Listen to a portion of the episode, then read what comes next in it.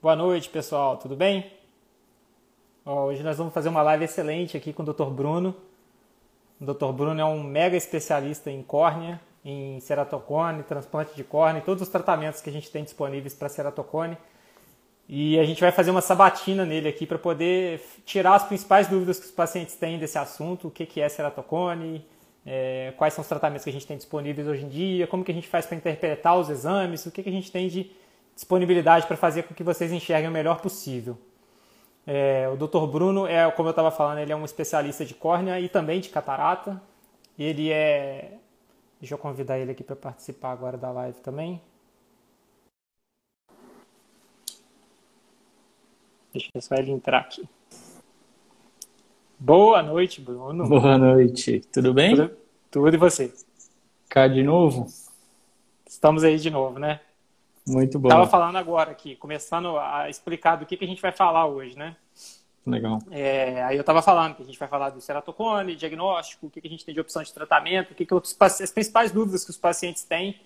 E você, com a sua experiência grande aí, é, como especialista de córnea, chefe do setor de, de catarata e córnea da Vermais Oftalmologia, que fica ali algumas clínicas que tem no eixo entre São Paulo e Campinas, e também chefe da, da, do Vera Cruz, que é de Campinas, enfim, preceptor da Escola Paulista de Medicina também do ambulatório de córnea, enfim, tem uma experiência gigante com, com esse assunto.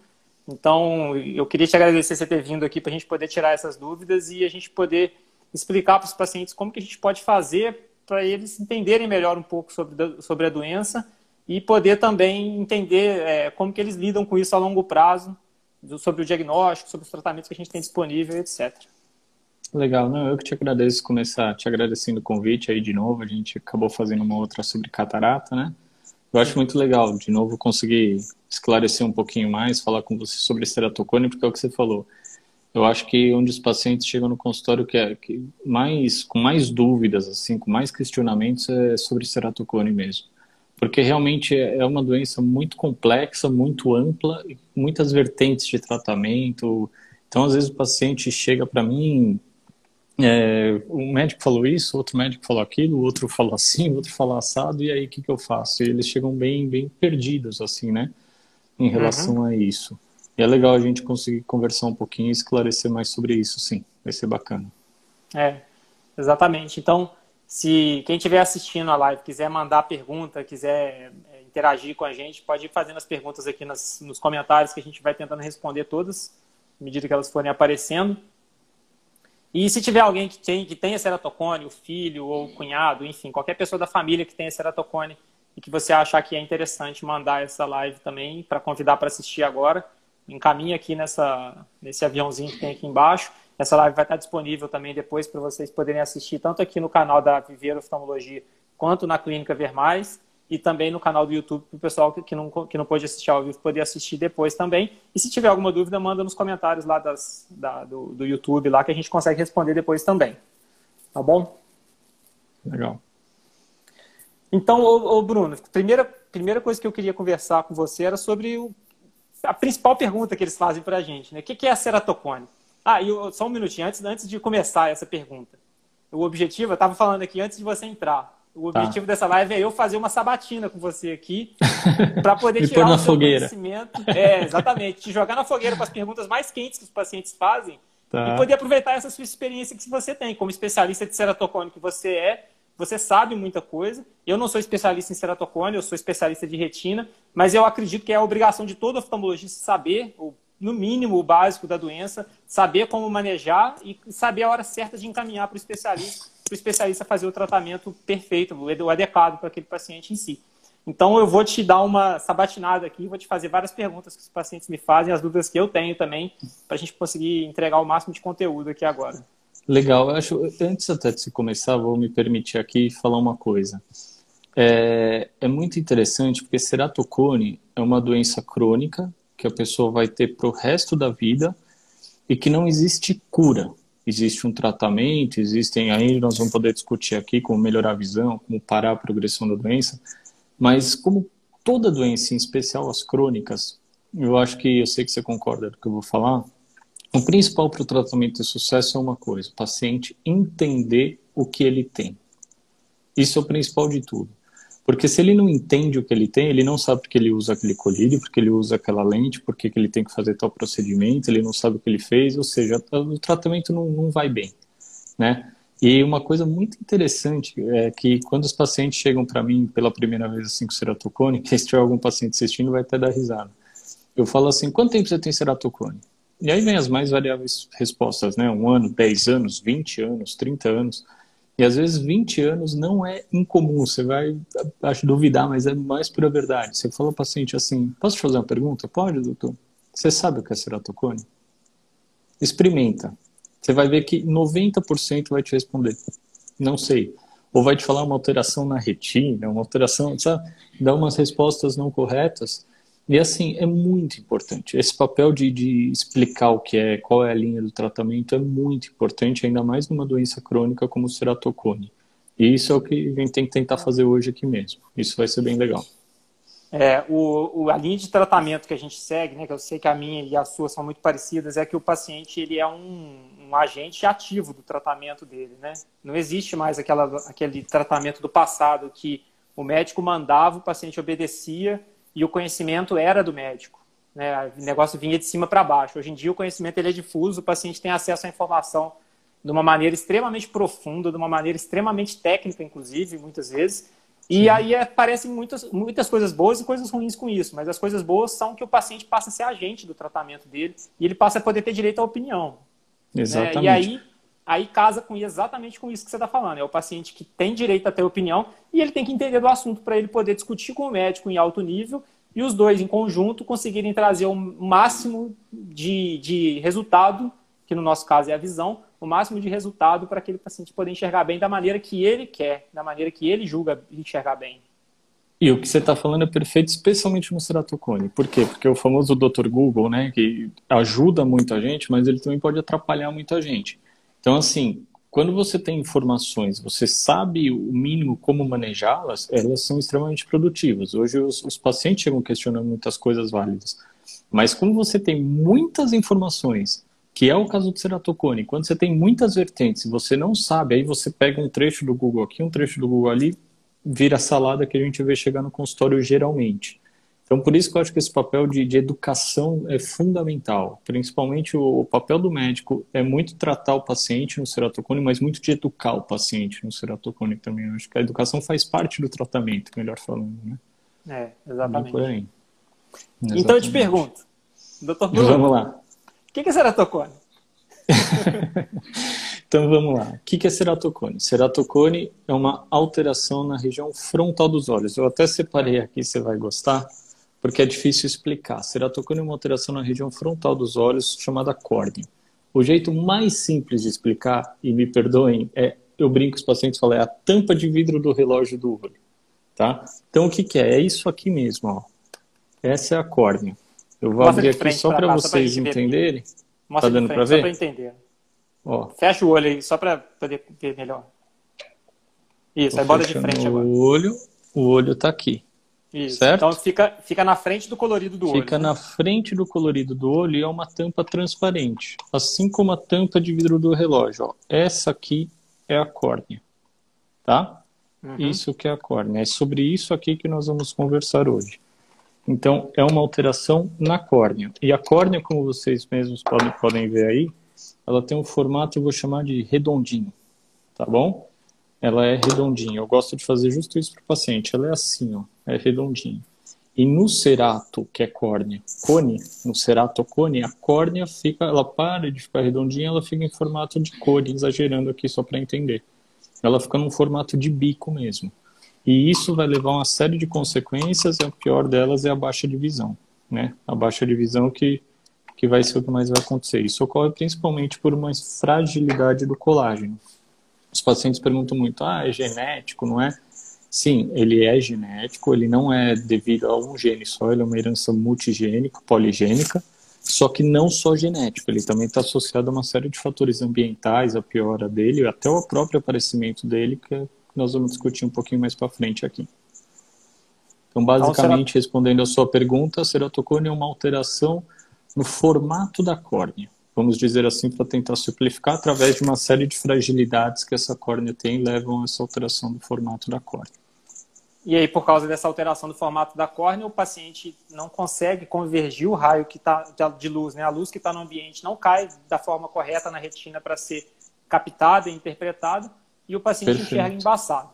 Né? Perfeito. O principal sintoma vai ser esse que você falou, embaçamento visual. Por quê? Porque é como se fosse uma lente de óculos. É com a lente de óculos a gente não consegue fazer isso, mas se a gente conseguisse distorcer ela, deixar ela pontuda, o raio de luz não vai focar onde tem que focar. E no nosso olho é o que você falou, o raio de luz tem que focar na retina. Se essa lente está distorcida, acabou. A visão vai abaixar muito, vai ter uma baixa de visão muito importante.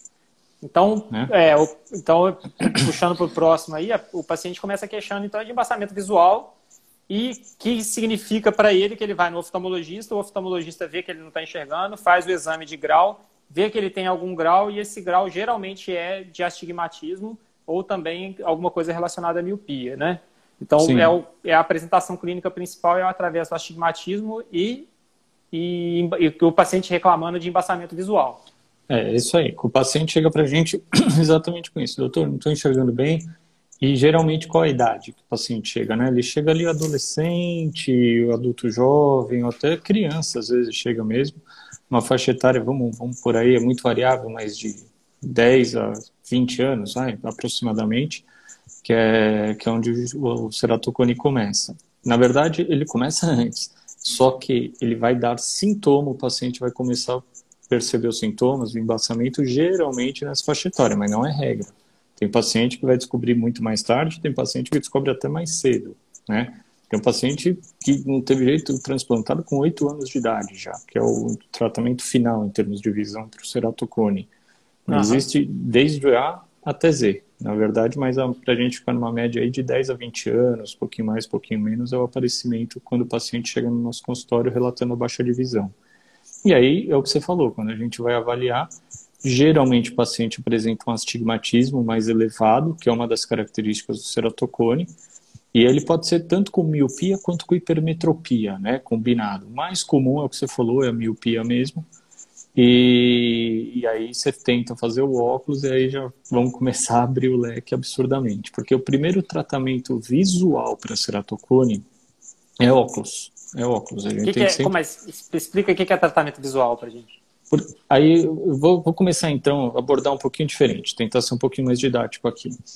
Todo ceratocone, a gente vai ter que entrar no tratamento dele baseado em dois pontos. Tá? E aqui é uma confusão muito comum que eu vejo até entre oftalmologistas que não são especialistas em córnea. Um ponto é evitar a progressão do ceratocone. O que, que é progressão? A sua córnea hoje está assim, amanhã ela está assim, depois está assim, está assim. O ceratocone está piorando. Ele está ficando cada vez mais ectásico, que a gente chama. E um outro ponto é conseguir fazer o paciente enxergar, conseguir dar uma boa visão para o paciente. O que a gente usa para não progredir não tem nada a ver com o que a gente usa para dar visão. São coisas completamente diferentes sobre a mesma doença. Então aqui já cai por terra uma confusão muito lógica que eu vejo. Vamos lembrar, estamos falando de não progressão e divisão. O crosslink, que eu vou explicar mais para frente o que é, está aqui, mas eu vejo muito paciente falando, eu fiz crosslink para melhorar minha visão. Eu uso lente de contato para o ceratocone não progredir. E uma coisa é. não tem nada a ver com a outra. Então, quando eu comecei agora a falar de óculos, eu estou falando do campo da visão tá? O primeiro tratamento que a gente sempre vai tentar para o ceratocone é óculos. E aí já tem um mito por perto. Que o pessoal chega e fala: É, doutor, mas todo mundo fala que óculos não funciona para ceratocone. Funciona. É. Funciona, só que funciona principalmente nos casos mais iniciais. E mesmo nos casos mais avançados, onde o paciente vai ter que pular um degrauzinho da escada aqui, vai ter que provavelmente uma lente de contato, mesmo nesses casos, o paciente não é legal ficar com a lente de contato 24 horas por dia. Quando ele chega em casa, eu falo exatamente isso para os pacientes, que você já sabe que o banheiro é ali, o quarto é ali, a sala é ali, você não tem uma exigência visual tão grande, tire e põe o óculos. Você sabe que você vai enxergar um pouco mais embaçado, mas seu olho também agradece. Ele vai respirar mais, vai ter menos intolerância à lente, vai ter uma série de ganhos aí secundários também pelo uso do óculos. Então, o óculos, às vezes só ele já é responsável por dar boa visão ao paciente e ele também acaba servindo como um repouso de outros tratamentos de uma lente de contato, por exemplo. Né? É. Então, da parte esse... visual. Pode, não, desculpa, pode continuar. Pode ir. Não, não. Era isso que eu ia falar. Da parte visual é assim que a gente inicia o tratamento. Só ia concluir isso. É, é que eu, essa, esse comentário que você falou, eu acho ele perfeito. Eu queria até repetir, de tão importante que eu acho que ele é, que é a separação de duas linhas de tratamento. Elas não são necessariamente excludentes. Às vezes a gente faz as duas coisas com o paciente. Tem paciente que precisa só de uma e tem paciente que precisa da outra, né? Não, elas não necessariamente casam juntas. Que é o que a gente chama de evitar progressão e a outra linha de tratamento, que é a linha de reabilitação visual, que entra essa questão que você está falando do, do, auxílio óptico que tiver que colocar, que seja lente, que seja é, transplante, que seja óculos, que seja o que for. Mas auxílio visual é uma coisa e evitar progressão de ceratocone é outra coisa. Elas não têm necessariamente que caminhar juntas. Elas podem ou não estar juntas dentro do paciente. E os tratamentos eles têm diferenciação. Né? Cada, tem paciente que vai estar né, precisando fazer uma coisa, tem paciente que precisa fazer outra. Isso. E a gente vai, às vezes, juntando as duas coisas ali. Então, é, apesar de não ser incomum isso aí que você falou do crosslink, né, o paciente faz crosslink para evitar progressão. Mas ele acha que faz para poder é, para melhorar a visão. Assim como cirurgia de grau Exatamente. também. O paciente confunde. Posso fazer cirurgia de grau? Não pode. Tal. Depois a gente vai até chegar nessa pergunta aqui, que é uma das, das, das que está na minha lista aqui, que eu vou te fazer da, daqui tá. a pouco. Então, só, é. só eu entendi o que você falou perfeitamente, eu só vou reforçar um ponto, porque assim, né, não é que a gente vai se importar com um lado ou com o outro. A gente está se importando sempre se o paciente não está progredindo e em dar visão para ele. O que você quis dizer, é. só para deixar claro, é que assim, às vezes você não precisa fazer alguma intervenção nesse sentido. Porque Isso. se o paciente você está acompanhando, ele não tem progressão, você não vai ter que intervir. Mas você tem que acompanhar se ele está progredindo ou não. O paciente é. tem que é. acompanhar se ele está progredindo ou não. Né? Exatamente é isso. É isso aí. E, e assim, a gente está falando aqui então de, um jovem, do clássico, né? O clássico é um jovem que chega para a gente no, na adolescência reclamando de visão embaçada, a gente faz o diagnóstico através de um, a gente faz a suspeita diagnóstica através de um exame de grau, né, exame de óculos, e a gente pede os exames complementares, esses exames vêm para a gente com resultados que dão, é, sugerem para a gente que tem ou não astigmatismo, mas, assim, muitas vezes esse paciente tem é, é o que você estava falando em relação à genética, mas, assim, ele tem outros fatores de risco. É, a genética é um deles, né? O fato de ter algum familiar que tem ceratocone, algum familiar que, que, que teve um ceratocone precoce ou um ceratocone mais grave também pode dar sinal para a gente de algum sinal indireto de gravidade, mas tem outros fatores de risco também, né? Outros fatores de risco sistêmicos. É isso que eu queria Sim. te perguntar. O que, que você é, pergunta para os pacientes para poder tirar mais informação do que, que é um astigmatismo inocente e o que é um astigmatismo que tem maior chance de evoluir para ceratocone? Sem dúvida, assim, né? Eu, vamos lá, então, como que eu falo para os pacientes? Vamos falar primeiro, eu acho que aí a gente entra um pouquinho na, na questão da progressão, né? O que, que a gente tem que. O que, que faz o paciente progredir? Vamos melhorar minha pergunta aqui. O que, que faz eu progredir? O que, que faz eu piorar meu ceratocone? Progredir um, é pior, né? Piorar, né? Tem piorar, exatamente. É, progredir, é, tá é, progredir a doença, a doença é progredir, né? Desculpa, exatamente. Isso que, que faz a doença progredir? Tem fatores modificáveis e fatores não modificáveis. Então, o que, que eu quero dizer? Por exemplo, ser jovem. Quanto mais jovem o paciente é, maior chance ele tem de progredir a doença. Então, você vê um ceratocone já de médio para avançado numa criança de 10 anos, chama muito mais atenção do que você ver a mesma doença no paciente de 40 anos. Com 40 anos, você já sabe que a chance de progressão dele é muito baixa. Com 10 anos, você sabe que a chance de progressão dele é muito alta. Só que isso é um dos fatores não modificáveis. Eu falo aos pacientes, não tenho como te deixar mais velho, né? Não dá. É, outra coisa, a, a carga genética dele mesmo. É uma coisa, ele pode ter uma susceptibilidade maior, ter uma fragilidade do colágeno, ele pode ter uma, uma susceptibilidade mesmo de piorar a doença. E isso eu também não tenho como intervir, não tenho como mudar a genética dele. Né? Então, esse é um outro fator. Um outro fator que a gente vê muito comumente associado ao ceratocone é a alergia ocular. Então, um paciente que tem alergia ocular geralmente tem uma maior chance de desenvolver o ceratocone, um, pela própria doença, e dois, porque esse paciente geralmente coça os olhos. E aí é super importante a gente falar disso, porque ah, coçar os olhos parece um ato tão inofensivo, eu falo, coçar os olhos para quem tem um ceratocone é um veneno. Cada vez que você está coçando seu olho, eu falo essas frases para os pacientes. Cada vez que você está coçando seu olho, você está piorando um pouquinho, né? E tá mesmo. E a gente vê, coçar o olho para quem tem ceratocone é um veneno. E esse é um dos fatores modificáveis.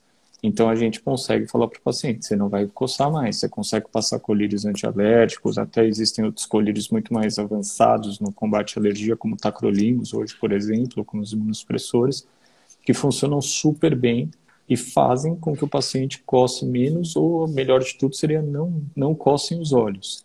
E isso ajuda muito na progressão.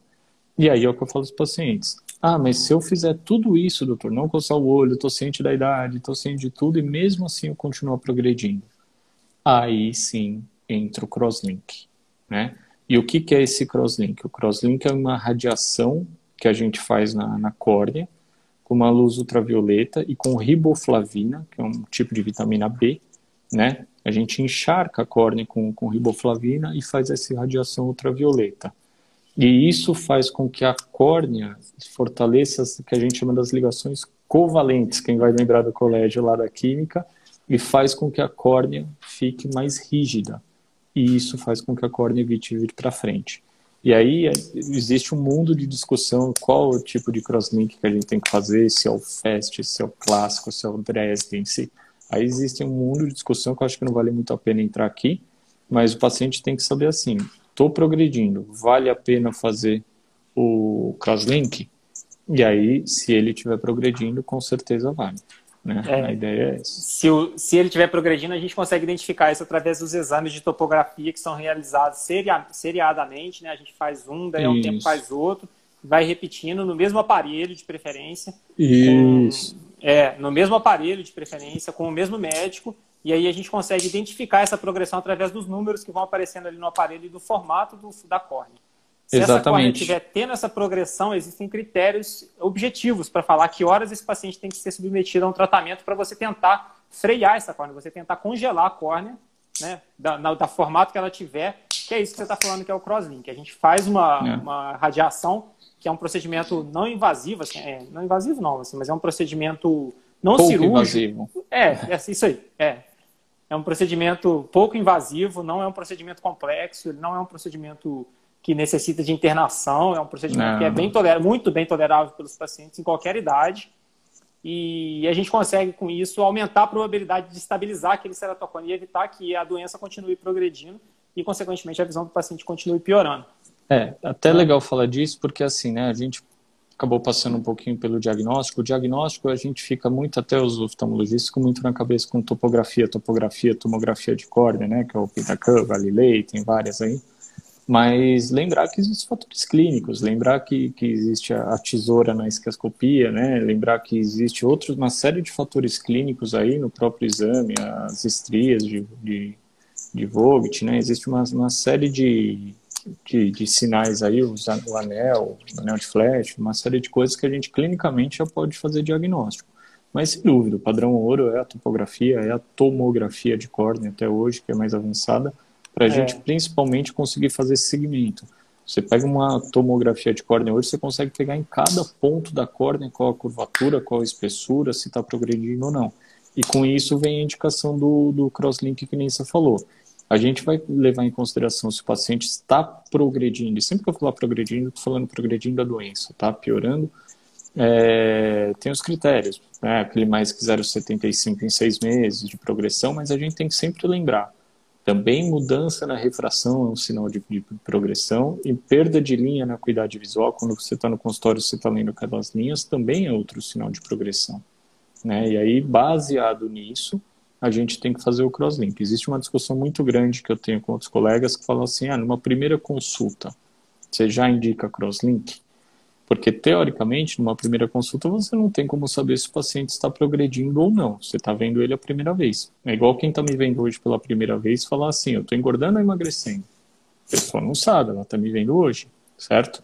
Uhum. Só que, nem tanto ao céu, nem tanto à terra. Você pega um menino de 12 anos que você sabe que tem uma chance alta de progredir. Você pega o óculos dele do ano passado, faz a refração hoje, está totalmente diferente o óculos dele, do grau do óculos dele do ano passado para esse ano. Ele fala que coçou os olhos, ele fala que está piorando. É, provavelmente ele está progredindo. E aí, é. nesses casos, eu acho que são as exceções que vale a pena. Você falar, oh, não vou esperar você progredir mais. Né? Isso é legal também a gente falar isso porque é uma dúvida muito frequente das mães. Às vezes as mães chegam e falam, ah, doutor, mas eu ouvi falar do crosslink, o que tem que fazer? Se não piora, isso é muito frequente no consultório. E eu falo, tá, mas vamos ver se o filho realmente está progredindo ou não. Às vezes é um paciente de 20 e poucos anos que chega, está progredindo, não está, fica aquela dúvida. Podemos esperar seis meses? Podemos, com toda a segurança do mundo, tá? Não são seis meses que vão tornar o quadro irreversível, que não vai ter jeito mais. Então é um tempo estável para a gente falar, vale a pena fazer o crosslink porque progrediu ou não, porque às vezes não raramente também o paciente volta depois de seis meses, parou de coçar o olho, fez tudo e não teve progressão. Então você teria feito um crosslink sem necessidade nesse paciente. Né? Basicamente é, é isso. É, exatamente. E aí, Bruno, tem uma dúvida que também sempre aparece em relação a essa questão da idade que você está falando, é que as pessoas confundem um pouco as cirurgias, né? É, cirurgia de grau, ela não, via de regra, assim, para, é, são raríssimas as exceções que se a gente faz cirurgia de miopia, astigmatismo, essas cirurgias de grau mesmo, de óculos, para tirar o grau. É muito pouco provável que a gente faça uma cirurgia dessa num paciente que seja menor de 18 anos. Sim. E aí eu vejo que os pacientes fazem muita confusão com as outras cirurgias oculares também, que são cirurgias para tratar doenças, como por exemplo que você está falando do crosslink, a colocação de anel e etc, que a gente vai falar daqui a pouco do anel.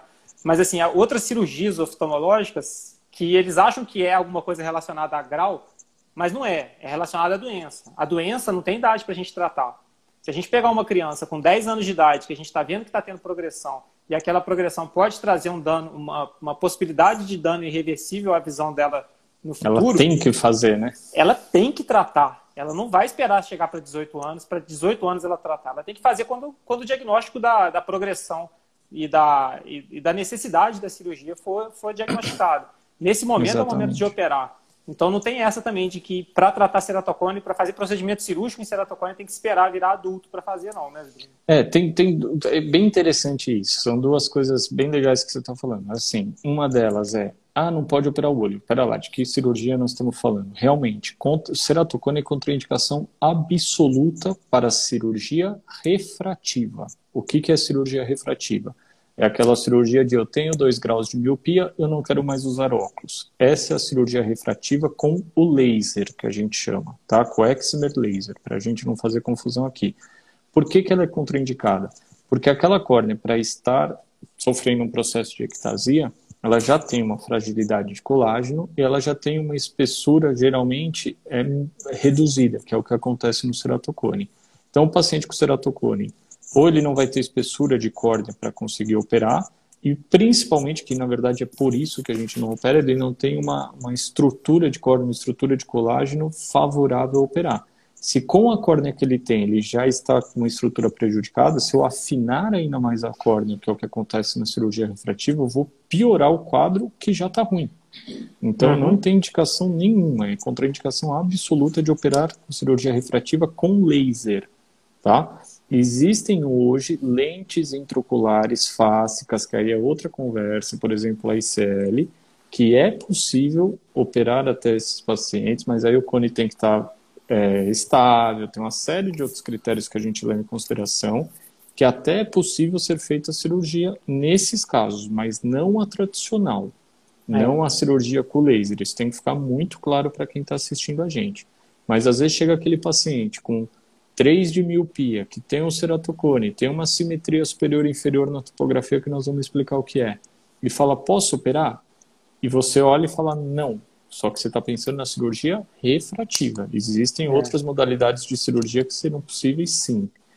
E, voltando para o ceratocone, Aí não tem dúvida. Se a gente está falando que o paciente está progredindo a doença, se a gente está falando que ele não consegue enxergar com uma lente de contato, existem cirurgias do crosslink para a progressão, do anel para a gente conseguir melhorar a qualidade visual desse paciente, que estão muito indicadas, são perfeitas para esses casos. Né? É, exatamente. exatamente. Essa é uma dúvida que eles têm muito, né? Que os pacientes têm muito. É o que é cirurgia de. Posso operar cirurgia de grau, que é aquele clássico, né? Ah, meu primo tinha 3 graus de miopia, operou e ficou bem. Posso fazer também? Não. Quem tem ceratocone não pode fazer essa cirurgia. Quando a gente fala de tratamentos cirúrgicos de ceratocone, são esses outros que a gente está citando aqui agora, né? Que é, é crosslink para evitar progressão, anel intrastromal para melhorar a visão. É, transplante que mais? de córnea. Transplante de córnea que pode ser é, parcial ou, ou, total da córnea, né? tem essas outras Exatamente. indicações cirúrgicas aí que a gente poderia estar Exatamente. falando. Exatamente, exatamente. E... Tem, tem, só já que estamos falando de cirurgia, né? Tem uma, uma situação no ceratocone que chama hidrópsia que eu vou tentar traduzir para os pacientes aqui como se fosse uma agudização do ceratocone. Na verdade, existe um rompimento de uma das membranas do, da córnea e o líquido que fica dentro do olho acaba entrando na córnea e forma um edema de córnea abrupto, agudo. Existe uma cirurgia também nesse, nesses casos que não, não é necessária, não é obrigatória, tá? Que a gente geralmente trata a hidrópsia com colírios, mas que é uma injeção de gás C3F8 dentro do olho que a gente faz, que é um gás que vai ficar bastante tempo no olho do paciente, isso faz com que o líquido não entre na córnea. Também é uma cirurgia para ceratocone. Tá? Uhum. E até outra, falando um pouquinho da hidrópsia com esse quase agudo, eu vejo muito médico falando assim: ah, fez hidrópsia, tem que fazer o transplante. É justamente o contrário. Na hidrópsia que não se faz transplante. Né? Na hidrópsia a gente não pode fazer transplante. A gente tem que esperar o olho acalmar, esperar a córnea restabelecer o padrão prévio dela para depois programar para ver se vai ser necessário um transplante. E até geralmente pós-hidrópsia a gente vê ocorrer um aplanamento da córnea. Mas aí uhum. são outros 500 também que ficam um pouquinho mais complexos para a gente conversar aqui agora. É. Mas aí, então, só para a gente seguir, a, a, a, é, recapitular a nossa linha de raciocínio aqui, né? É o adolescente que entrou com queixa de baixa de visão e astigmatismo, a gente vai fazer o diagnóstico dele à medida que ele tem progressão de grau, que o exame num ano está de um jeito, no ano seguinte progride, no, ano, no outro ano muda mais ainda o grau. A gente faz os exames complementares, que a gente chama da, da que é essa topografia, tomografia, o exame clínico também do médico. E aí a gente passa para a parte de tratamento, que é isso que a gente está falando agora. Isso. E aí a gente separou em dois. Então vamos, vamos só para colocar aqui separado, separadamente quem entra de um lado e quem que entra do outro. Né? Vamos, a gente estava falando agora dos tratamentos de é, estruturais, os tratamentos que evitam de, de, evitar progressão. Mas o paciente quer enxergar. O que, que a gente é, oferece para ele enxergar na prática ali? Como é que começa o tratamento com ceratocone em termos de reabilitação visual? Como é que a gente bota esse paciente para enxergar no início, quando ele ainda não está nos casos graves, quando ele ainda não chegou no ponto mais grave da doença? Exatamente. Tem que então, ser lente? Vamos lá. Que é a pergunta que ele sempre faz. Tem não, não tem que ser lente. Excelente pergunta, não tem que ser lente. É. Então acontece assim, é, do ponto de vista de visão, né? Eu, eu até me equivoquei que eu comecei falando, a gente começa com óculos. Não, a gente começa com nada. Tem paciente que tem ceratocone, que não usa nada e enxerga bem, né? Principalmente ceratocones iniciais ali. Então, desde nada, se a visão do paciente está boa com nada, sem nenhuma correção óptica, ótimo. Depois, é uma escadinha mesmo. Qual o próximo degrau dessa escadinha? A gente vai tentar fazer um óculos certo? Então a gente tenta fazer o óculos e ver qual é a acuidade visual, qual a visão que esse paciente chegou. Se ele chegou numa visão satisfatória, ótimo, a gente passa o óculos, tá? E se ele não chegou numa visão satisfatória? Aí a gente pode lançar mão das lentes de contato. E aqui também dá para a gente ficar 5 horas e meia, no mínimo, falando sobre lente de contato para ceratocone. Existem 500 tipos, 500 curvaturas. Mas basicamente, eu vou tentar simplificar a lente de contato gelatinosa, via de regra, não vai muito bem para ceratocone. Por quê? Porque ela pega todas aquelas imperfeições que estão na curvatura da córnea, eu falo exatamente isso para os pacientes para facilitar. Ela deita em cima dessas imperfeições e acaba que ela não consegue corrigir muito bem o grau. Tem uma questão do astigmatismo é regular, irregular, mas isso é um pouco mais técnico, né? Eu acho que é, e aí o que a gente vai fazer? Via de regra, a maioria das lentes de contato que a gente acaba usando são as lentes de contato rígidas tá? Que são as antigas lentes, lógico que hoje elas melhoraram muito, existem diversos tipos, diversas curvaturas, diversas bordas dessas lentes que tornam elas muito mais aceitáveis para o olho e que ela sim tem o formato próprio dela. E entre ela e entre o ceratocone acaba sendo preenchido de lágrima e formando uma lente um pouco mais estável, um pouco mais regular. E isso faz com que a visão melhore muito. Isso uhum. faz com que geralmente o paciente melhore bem. E é o que eu falo aos pacientes, mais de 80% dos pacientes de ceratocone vão acabar resolvendo a visão com a, com a lente de contato muito bem, né? Ela no começo é chatinha, ela no começo eh, dá, dá uma intolerância grande, mas com força de vontade eu falo aos pacientes, primeiro mês pega firme, depois acaba indo, os pacientes geralmente aceitam muito bem. Né? E fica bem, né? É isso que é e importante. fica bem. E fica muito e fica bem. E fica bem. É. Passando da, das lentes de contato, eu vou voltar nas lentes, porque tem um assunto bem polêmico aqui, que são as lentes esclerais. é, se o paciente é intolerante à lente ou se ele não tem uma boa visão com a lente, a gente pode lançar mão de um anel. O que, que é o anel intraestromal? É um anelzinho mesmo que a gente pode pôr dentro do olho, dentro da córnea, né? E aí ele tem de vários tamanhos, um segmento, dois segmentos, o comprimento, a largura, tem uma série de especificações também para cada caso. Mas a melhor definição que eu já ouvi em congresso sobre anel é assim, doutor, o que é o anel? Eu falo assim, o anel é uma funilaria na sua córnea. Foi o melhor termo que eu consegui explicar até hoje para os pacientes. Porque o que, que acontece? O anel não é para deixar perfeito, o anel não é para voltar à curvatura perfeita que era antes. O anel é como se fosse uma funilaria mesmo. Se o carro bateu, você vai lá, faz a funilaria e volta ele um pouco. O anel é para tentar voltar a curvatura da córnea um pouco, para tentar deixar o astigmatismo um pouco mais regular, para tentar fazer uma superfície, para a gente poder usar um óculos depois, para a gente poder voltar a usar uma lente de contato depois, né? A gente acaba é. falando isso, para a gente conseguir fazer essas outras coisas depois. É, mas, mas realmente é uma descrição não, muito boa, né? né? É paciente uma excelente. Não está conseguindo fazer o usar a lente, coisa assim, a gente acaba lançando mão do anel. E é. se nada disso do que a gente está falando dá certo, aí por fim de tudo, nós vamos ter que lançar mão do transplante de córnea. Isso é uma coisa muito legal, porque os pacientes entram no. no ah, tem o ceratocone. O que, que ele faz quando ele sai do consultório com o ceratocone? Ele entra no Google e joga ceratocone. O é, que, que sai na primeira página?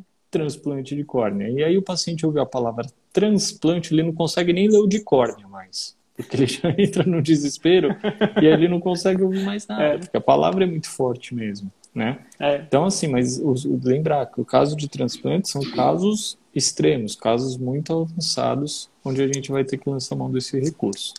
E, e que estão sendo. Desculpa. Vai lá, vai lá.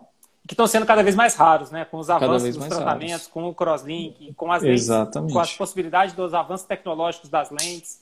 A Exatamente. gente está precisando cada vez menos lançar mão do transplante. Né? É, e aí, a... só voltando um pouquinho, né? Que eu falei que ia voltar da, da lente escleral. O que, que acontece com a lente escleral? A lente escleral é uma lente quando o paciente põe no olho, ele fala, nossa, melhor coisa do mundo. Por que, que ninguém, nunca ninguém me deu essa lente antes, né? E realmente, é uma lente muito boa, tá? Só que ela tem várias peculiaridades e para a gente indicar, a gente tem que ter muito cuidado com ela. Por quê? O paciente tem que acompanhar de perto, o paciente tem que ter uma boa relação com a lente dele, ele tem que saber usar bem a lente, senão isso daí só não adianta. É uma lente que ela é muito mais confortável, geralmente ela dá uma visão boa, é só que ela é uma lente maior e que não deixa o olho trocar o líquido, a lágrima que está dentro da lente com fora. Então isso leva a uma hipooxigenação do olho, uma hipóxia muito grande. E com isso, os pacientes acabam desenvolvendo o que a gente chama de neovasos de córnea. São novos vasos que vão crescendo na córnea, que tem que ser um tecido transparente, porque a gente enxerga através dele, e vai piorando essa córnea com esses neovasos. E para a gente lançar mão de uma lente escleral, via de regra, porque a gente já passou pelo óculos, a gente já passou pelas lentes de contatos rígidas, a gente já vê que o paciente já está com uma curvatura elevada e não consegue mais usar anel. Então a gente está pré-transplante ali, na maioria dos casos. E para fazer um transplante numa córnea toda vascularizada, por causa de uma lente de contato escleral, então a gente tem que tomar muito cuidado. Não estou falando que não se deve usar lente de contato escleral. Deve. Só que para você usar uma lente de contato escleral, você tem que ter certeza que o paciente vai acompanhar, vai voltar nos retornos corretos. Se é o mínimo sinal de vascularização, você vai tirar essa lente do olho dele. Então, eu acho que o take home message aí da lente de contato escleral é: pode usar? Pode, mas eu vou ter que seguir muito bem, vou ter que ficar muito pertinho do meu médico para ele conseguir avaliar as condições da minha córnea. É uma alternativa ao transplante, né? Que, que, consegue evitar o transplante muitas vezes, mas que também tem que tem que ter cuidado para na hora de usar não trazer efeitos colaterais, né? Que é isso que a gente está é, discutindo aqui. Exatamente. Ô, Bruno, eu tenho, eu tenho algumas perguntas para a gente passar aqui, então a gente não pode nem demorar muito para respondê-las, não. Eu vou tentar fazer um jogo mais rápido aqui, tá? É, tá? Primeira pergunta do Breno aqui, ó. Devo fazer a topografia de córnea com ou sem lente de contato? Ótima pergunta. Sem Quanto lente. Quanto tempo antes? Como é que é? Isso. sem lente de contato, sem lente de contato, tá? E assim, é, o, se você perguntar isso para o corneólogo, ele vai falar um ano sem lente de contato, né? Quanto mais tempo, melhor, mas obviamente que não é assim.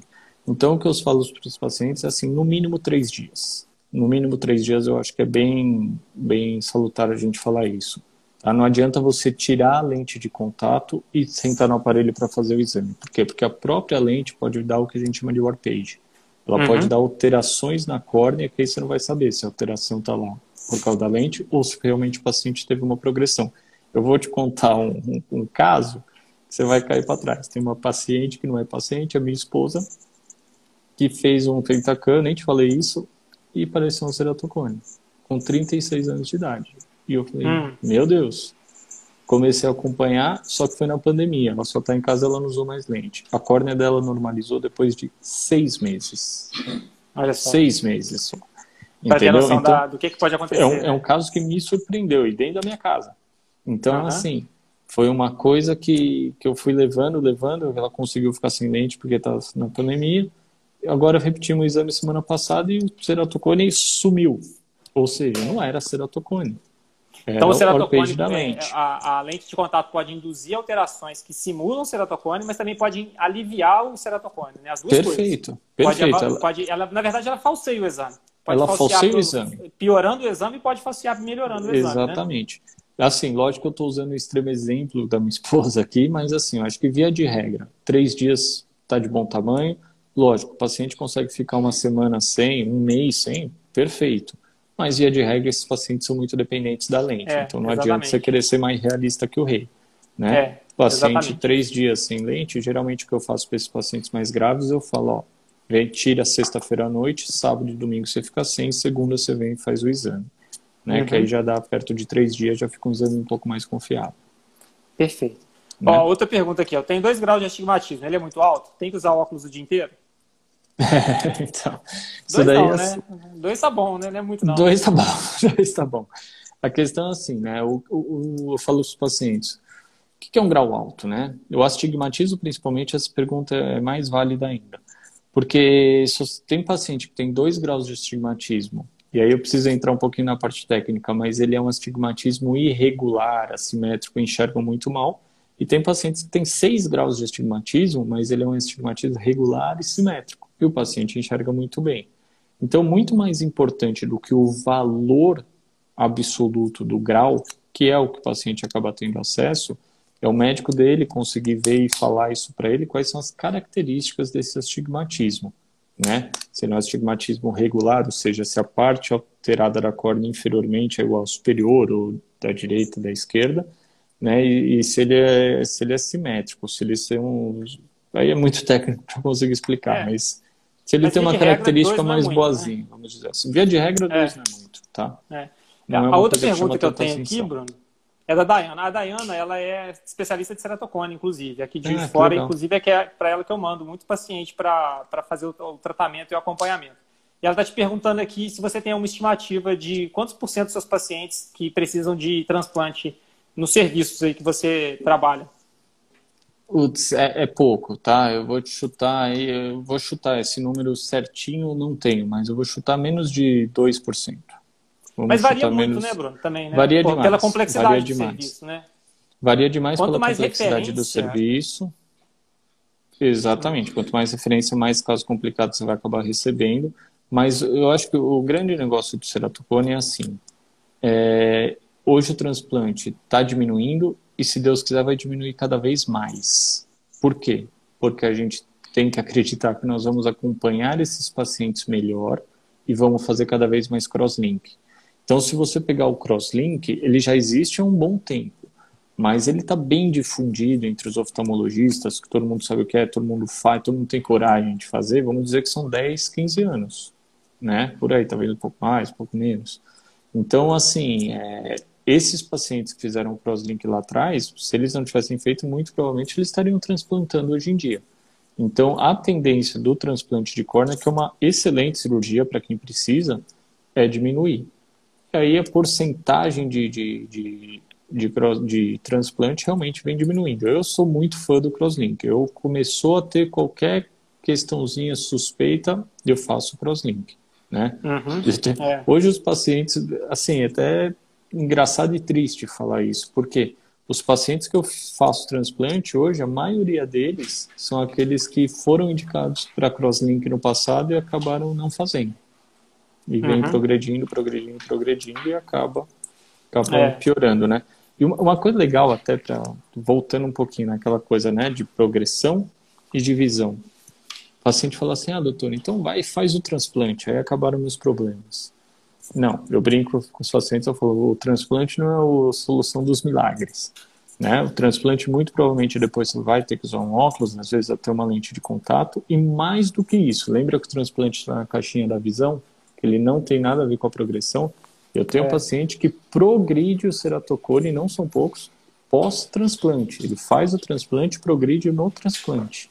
Né? Porque na própria transplante resta parte de córnea doente. E essa córnea pode induzir o resto, a córnea, a córnea doadora, a também ter o ceratocone. É, então não é, não, não é uma solução mágica, né? Não é uma solução mágica de jeito nenhum. Lógico que muito é. bom, melhora muito para quem precisa, mas várias vezes os pacientes chegam para mim e falam assim: ah, doutor, faz logo o transplante porque aí eu não preciso mais usar lente. Eu falo: hum, hum, hum. não é assim é. que funciona, não. Tá? Aqui, Exatamente. A, até, até a Dayana está te dando feedback aqui, ó, ela falou que a estimativa aqui do serviço também é de 3%. E então. a próxima pergunta que ela fez aqui para você é a que, a que a gente até já falou no início da live, mas só para responder de novo. É, a partir de que idade que você faz crosslink? Essa é uma ótima pergunta. Legal é. demais sua pergunta, mas assim, eu faço a partir da idade que precisa, tá? Porque Exatamente eu faço a partir da idade que precisa. Lógico que quanto mais novo o paciente, mais a gente tenta segurar, mas chega uma hora que, assim, tá progredindo, eu tenho duas opções. Ou fazer o crosslink e tentar segurar essa corda, ou não fazer porque ele é novo e ele progredir na nossa cara.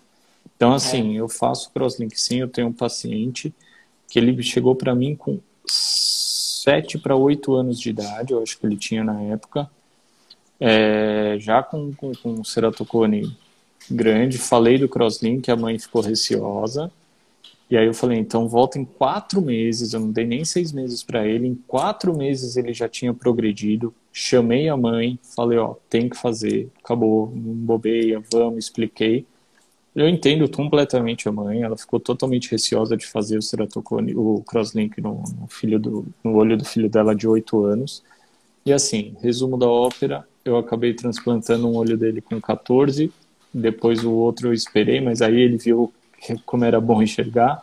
Acabei transplantando o outro olho dele com 16, foi mais ou menos essa idade, e hoje, graças a Deus, ele está super bem, está 20, 20, 20, 25. Mas era um caso é. que provavelmente se tivesse feito crosslink lá atrás, mesmo com 7, 8 anos, estaria bem.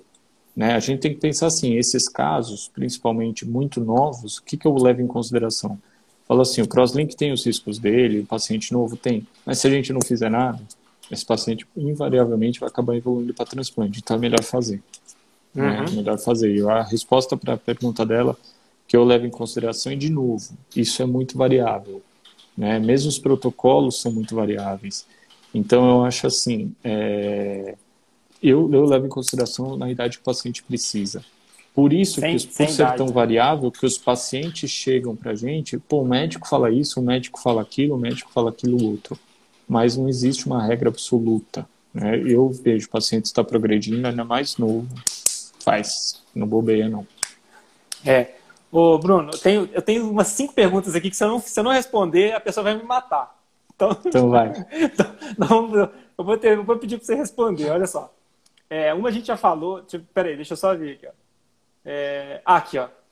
É possível usar lente de contato a vida inteira sem trazer dano para o meu olho? E como que eu é faço para não, não ter esse dano? Como é que eu faço para controlar esse, esse uso da lente de contato para ela não me fazer mal?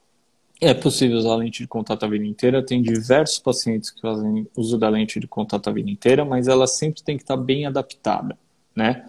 Hoje a gente tem diversos colírios que ajudam nessa adaptação, desde o uso de antialérgicos, como o uso de lubrificantes que facilitam muito a lente de contato.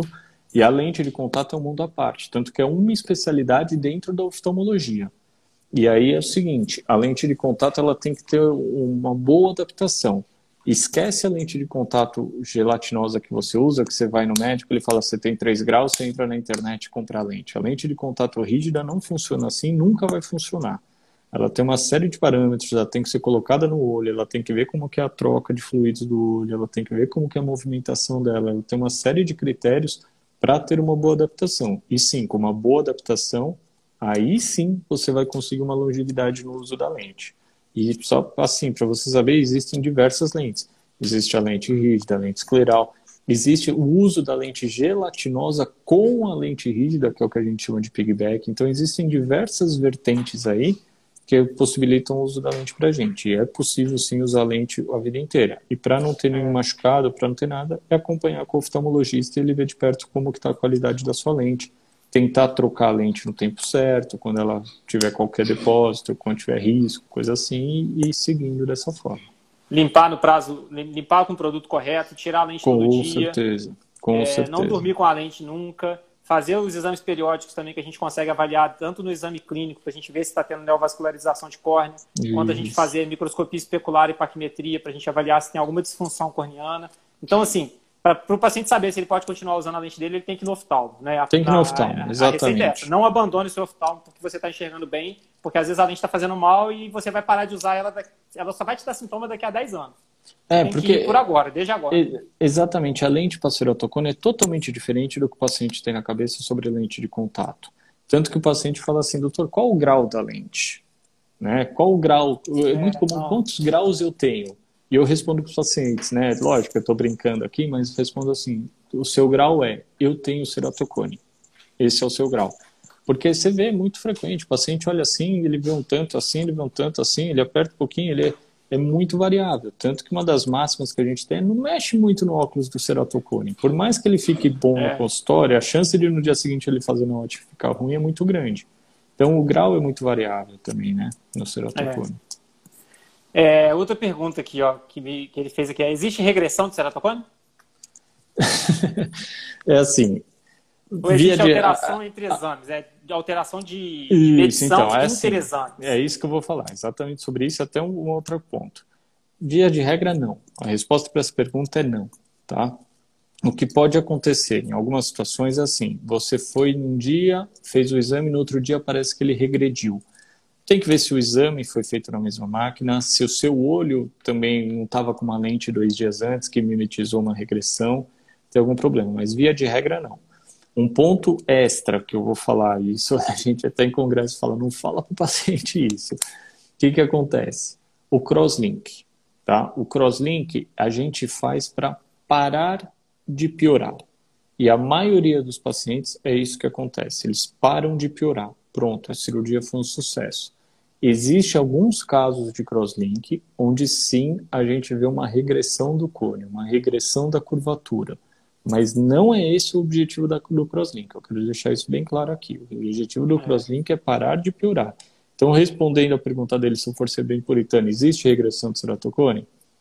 Existe. Às vezes, pós-crosslink, já a gente vê alguma regressão. Mas, ah, então vou fazer o crosslink para tentar melhorar. Não. Não tem indicação nenhuma de fazer crosslink com esse objetivo. Apenas para parar de piorar.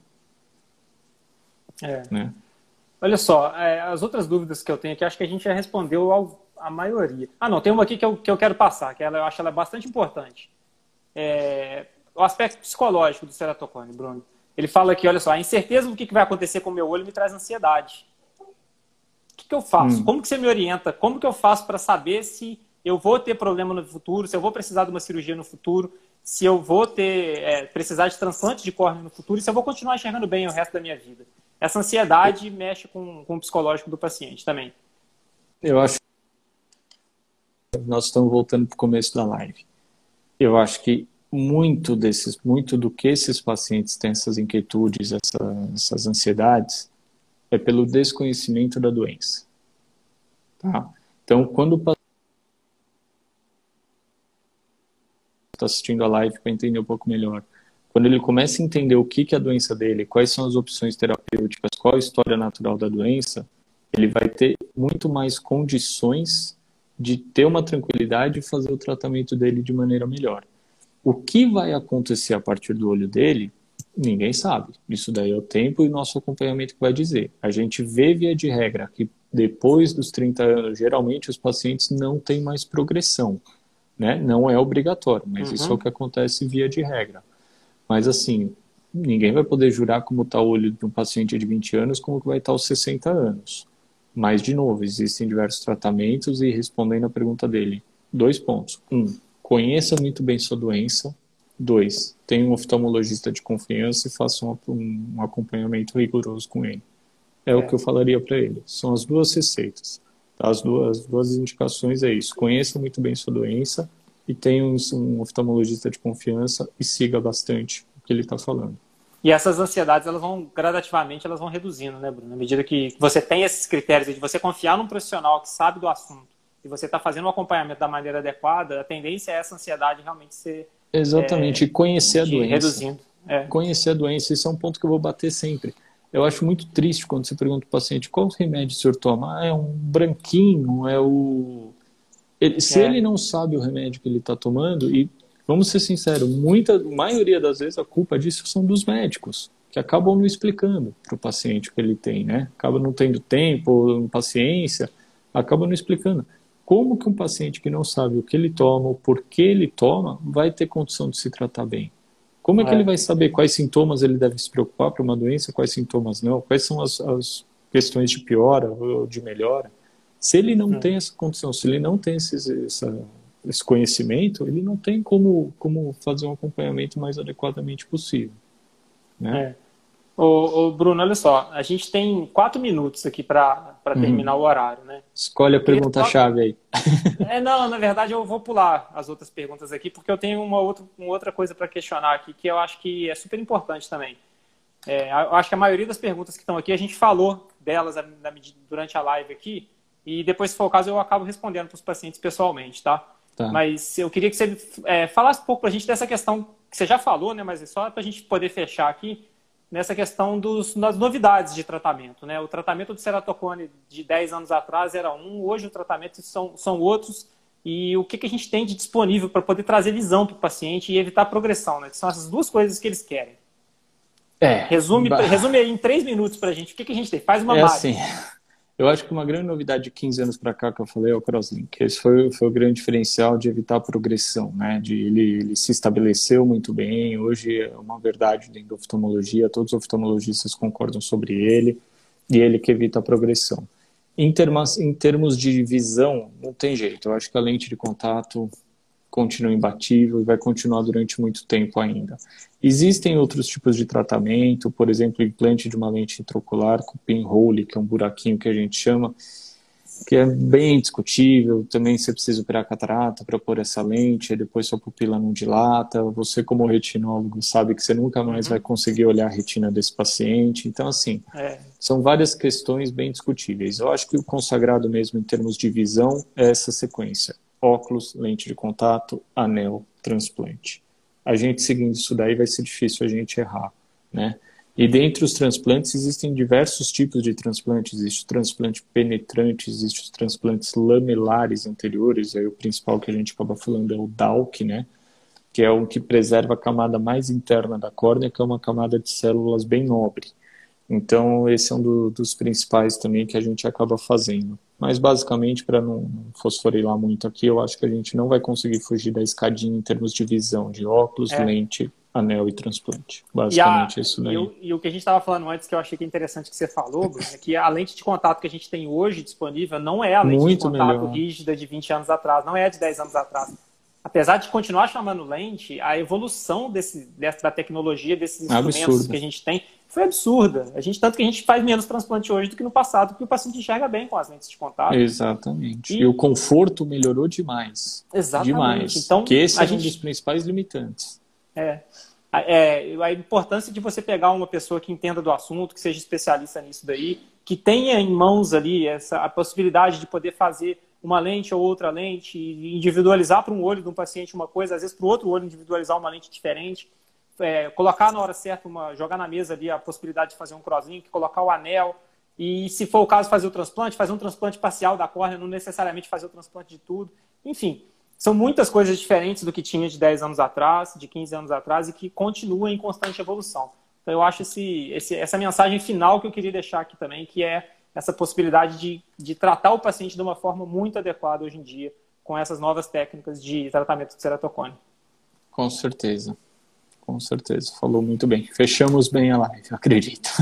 É, tá bom. Se, é, falta pouquinha coisa aqui. Se alguém mais tiver alguma outra dúvida, pode mandar para mim aqui nos comentários, tanto da Viver Oftalmologia quanto da Clínica Ver Mais, que são esses dois Instagrams que estão fazendo aqui a live, que eu e o Bruno a gente responde com o maior prazer.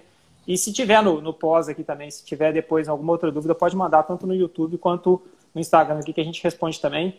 Obrigado, Bruno. Obrigado você pelo convite, foi excelente. Sempre educar pacientes no bom sentido, trazer